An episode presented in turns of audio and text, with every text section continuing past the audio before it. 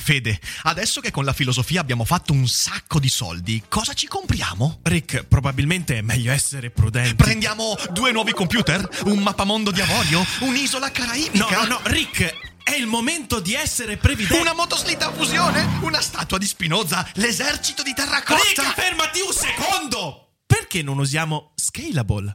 Scalable è l'app perfetta per chi vuol conoscere il mondo degli investimenti. Attenzione, investimenti pensati col cervello, non scelte di pancia. Scalable ti mette a disposizione gli strumenti essenziali per costruire una cultura del risparmio, ETF, piani di accumulo, accantonamenti a lungo termine per pensare oggi a quel che potrai fare domani. Scalable è un servizio sicuro e regolamentato con oltre 600.000 clienti e che ti aiuta a comprendere come funziona la finanza usando la testa. E sai qual è il bello? Con Scalable puoi iniziare a investire con solo un euro. Trovi tutti i dettagli in descrizione. Quindi, niente motoslitta fusione? Tra qualche anno, Rick, quando Scalable ci avrà aiutato a far crescere i nostri risparmi.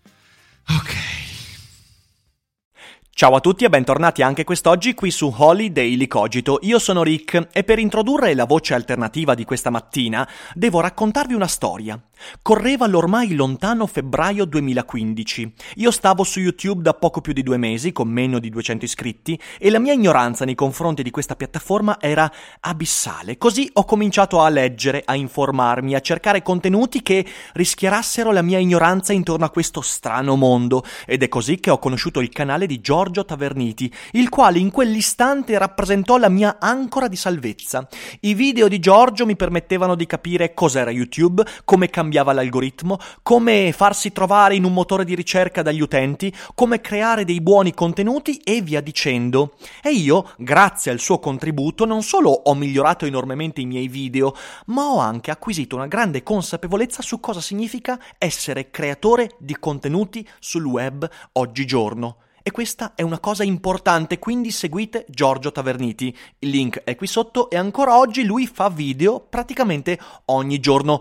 Ma non è questa la storia. La vera storia è che a febbraio 2015 io, col mio piccolo, inguardabile canale di 200, anzi meno iscritti, ho mandato un messaggio a Giorgio dicendogli Giorgio ti va di collaborare perché tu in un video hai detto che è importante collaborare per crescere e io non so dove sbattere la testa. E Giorgio ha guardato i miei video che facevano schifo e ha detto: Sì, amico, tu fai un buon contenuto, quindi collaboriamo.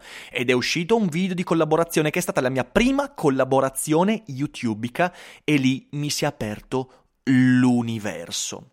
E quindi potete immaginare quanto io sia emozionato dopo 5 anni ad avere qui con noi Giorgio Taverniti per un podcast di Daily Cogito in cui ovviamente parlerà di YouTube e di come YouTube cambia e come YouTube cambia il mondo. Quindi drizzate bene le orecchie, ascoltate il saggio Giorgio, grande amico, e come sempre non dimenticate che non è tutto noia ciò che pensa.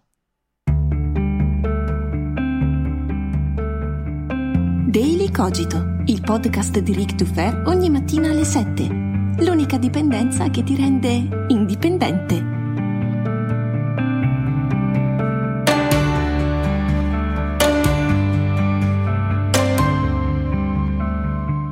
Buon anno e buon 2020 a tutti. Grazie Rick per avermi invitato nella tua rubrica e voglio dirti bravo, è una bella iniziativa, spero che sia di ispirazione per tanti altri. Io vorrei replicarla sul nostro settore, credo che sia importante. Augurando a tutti un buon 2020, voglio fare un attimo un recap delle sfide che ha affrontato YouTube nell'ultimo periodo, perché questo video voglio dedicarlo a tutti gli YouTuber che ancora sono ostili a questa piattaforma, perché non si rendono conto che non è più una piattaforma, ma è da tanto e forse da sempre un ambiente sociale e oggi è diventata la TV del mondo ed è importante comprendere questa cosa perché altrimenti chi si continua a lamentare resterà fuori. Allora, cos'è cambiato? Cos'è successo su YouTube? Che sfide ha affrontato? YouTube ha affrontato veramente tante sfide. Ha affrontato il razzismo, molto importante in America, hanno fatto delle azioni molto precise e particolari. Ha affrontato le fake news, dove è intervenuto nell'algoritmo dei consigliati per cercare di non far arrivare terrapiattisti e roba varia, ma ha affrontato anche il copyright. E qui apriamo un attimo la prima piccola parentesi. Il copyright non è stato YouTube a decidere cosa fare ma è stato tutto quello che è successo in Europa che ha costretto YouTube a fare determinate azioni. Infatti questa è la prima cosa che vorrei dire a tutti gli YouTuber. Voi pensate che sia sempre YouTube a scegliere, che sia sempre YouTube a dettare la strada, che sia sempre YouTube a fare qualcosa contro di voi, ma non è così. YouTube molte volte si adegua, ma figuratevi se YouTube vorrebbe fare qualcosa contro la propria community, contro le persone che hanno reso YouTube che cos'è YouTube oggi. YouTube è ovviamente innamorata dei suoi creator e dei suoi artist, non li chiama più neanche YouTuber, cosa che so che a tanti non piace. Quindi le sfide che sta affrontando sono molto grandi e molte sono imposte. Come è successo con la pedofilia? La pedofilia è stato un fenomeno molto importante soprattutto negli Stati Uniti con tutti i video di TikTok ripresi, ricaricati e poi tutti ben ottimizzati eh, per fare in modo che anche i pedofili all'interno dei video, dei commenti commentavano con i minuti e i secondi e YouTube è stata costretta a fare un'azione che probabilmente non avrebbe mai voluto fare. Chiudere i commenti su alcuni video, oggi tanti, tanti video escono con i commenti disattivati, come tutto il Made for Kids, per esempio, l'altro tema grosso, di cui YouTube non ha potuto fare veramente niente. Gli youtuber credono che sia stata YouTube a scegliere, a fare qualsiasi cosa contro gli youtuber, ma pensate voi che miopia che è questa? Questa è una grandissima miopia che nel 2020 va tolta.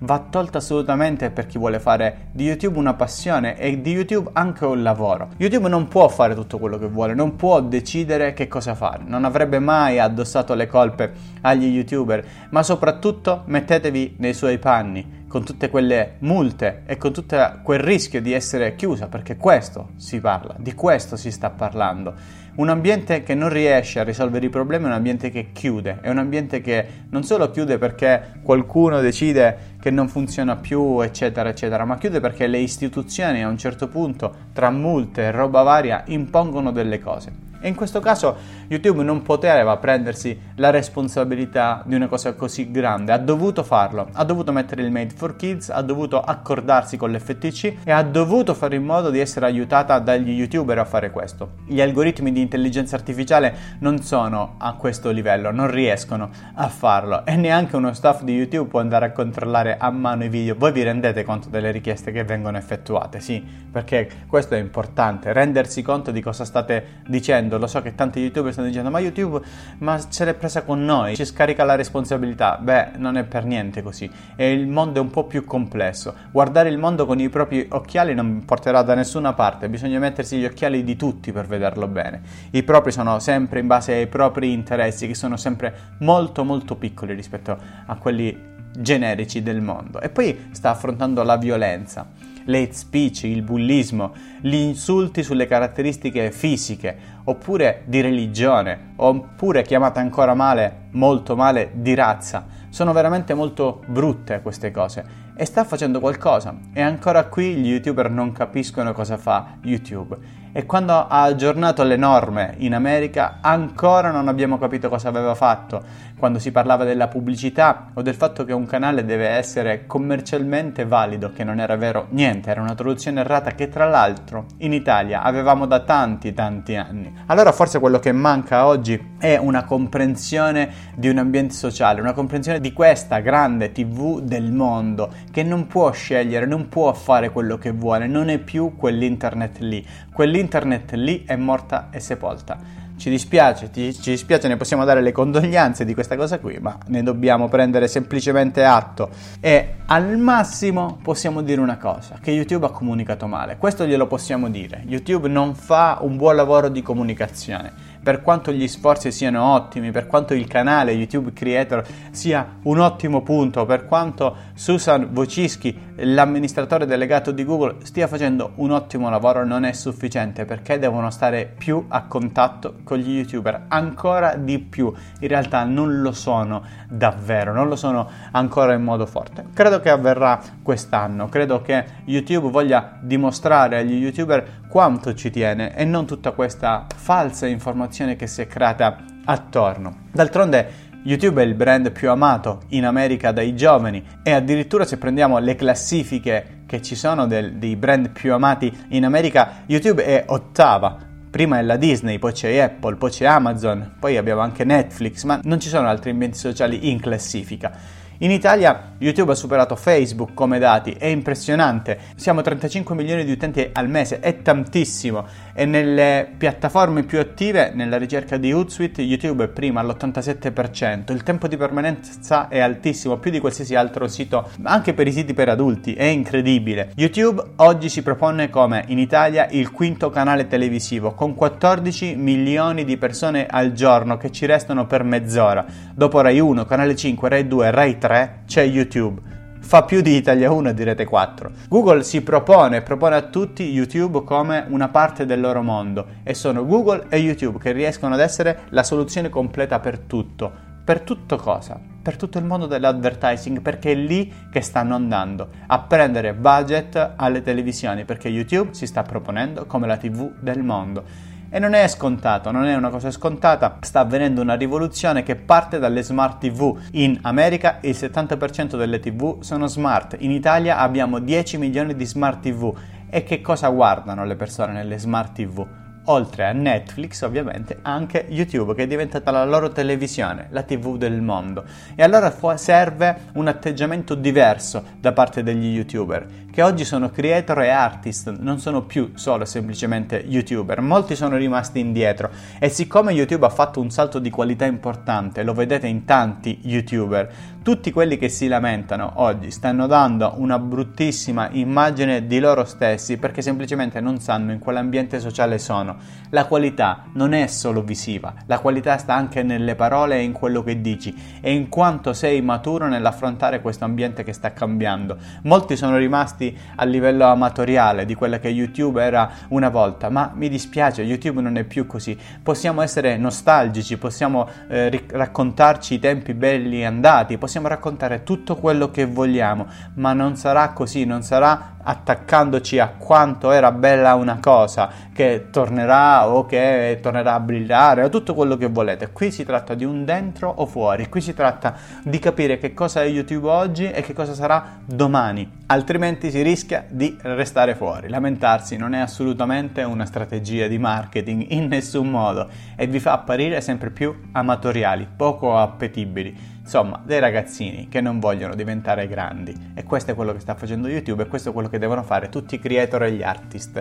Voglio darvi due consigli veloci. Uno è bisogna pensare ai contenuti che valgono sempre, i famosi contenuti sempreverdi, perché nella piattaforma un contenuto sempreverde può durare tanti anni. Sono quei contenuti che non durano pochi giorni perché la notizia è scaduta, per esempio, ma sono dei contenuti che valgono sempre, che valgono anni e che voi potete costantemente linkare e promuovere e questo è uno dei segreti della piattaforma. Chi fa un buon lavoro su YouTube lavora su quella che io chiamo la conserva per l'inverno, ovvero mettere da parte tanti contenuti che nel lungo periodo faranno la differenza. E due, bisogna collaborare. Da poco YouTube ha dato la possibilità di fare chiocciola, nome del canale sia nel titolo che nella descrizione. Il canale viene citato e menzionato, ma le collaborazioni sono molto importanti perché con le collaborazioni si aumenta l'audience e questo è un aspetto fondamentale per la crescita di YouTube e per la crescita di un settore. Mi dispiace che tanti settori su YouTube Italia non collaborino tra di loro e non riescono a condividere l'audience perché crescerebbero tutti e invece ognuno pensa al proprio orticello che rimarrà sempre un piccolo orticello invece che diventare un bel pezzo di terra grande quanto tutta l'Italia. Questo è il problema che dovremmo affrontare nel 2020. Io auguro a tutti voi che sia un 2020 fantastico. Lo auguro a YouTube, lo auguro a tutte le persone che seguono Rick e che seguono questa grandissima community bellissima che è YouTube.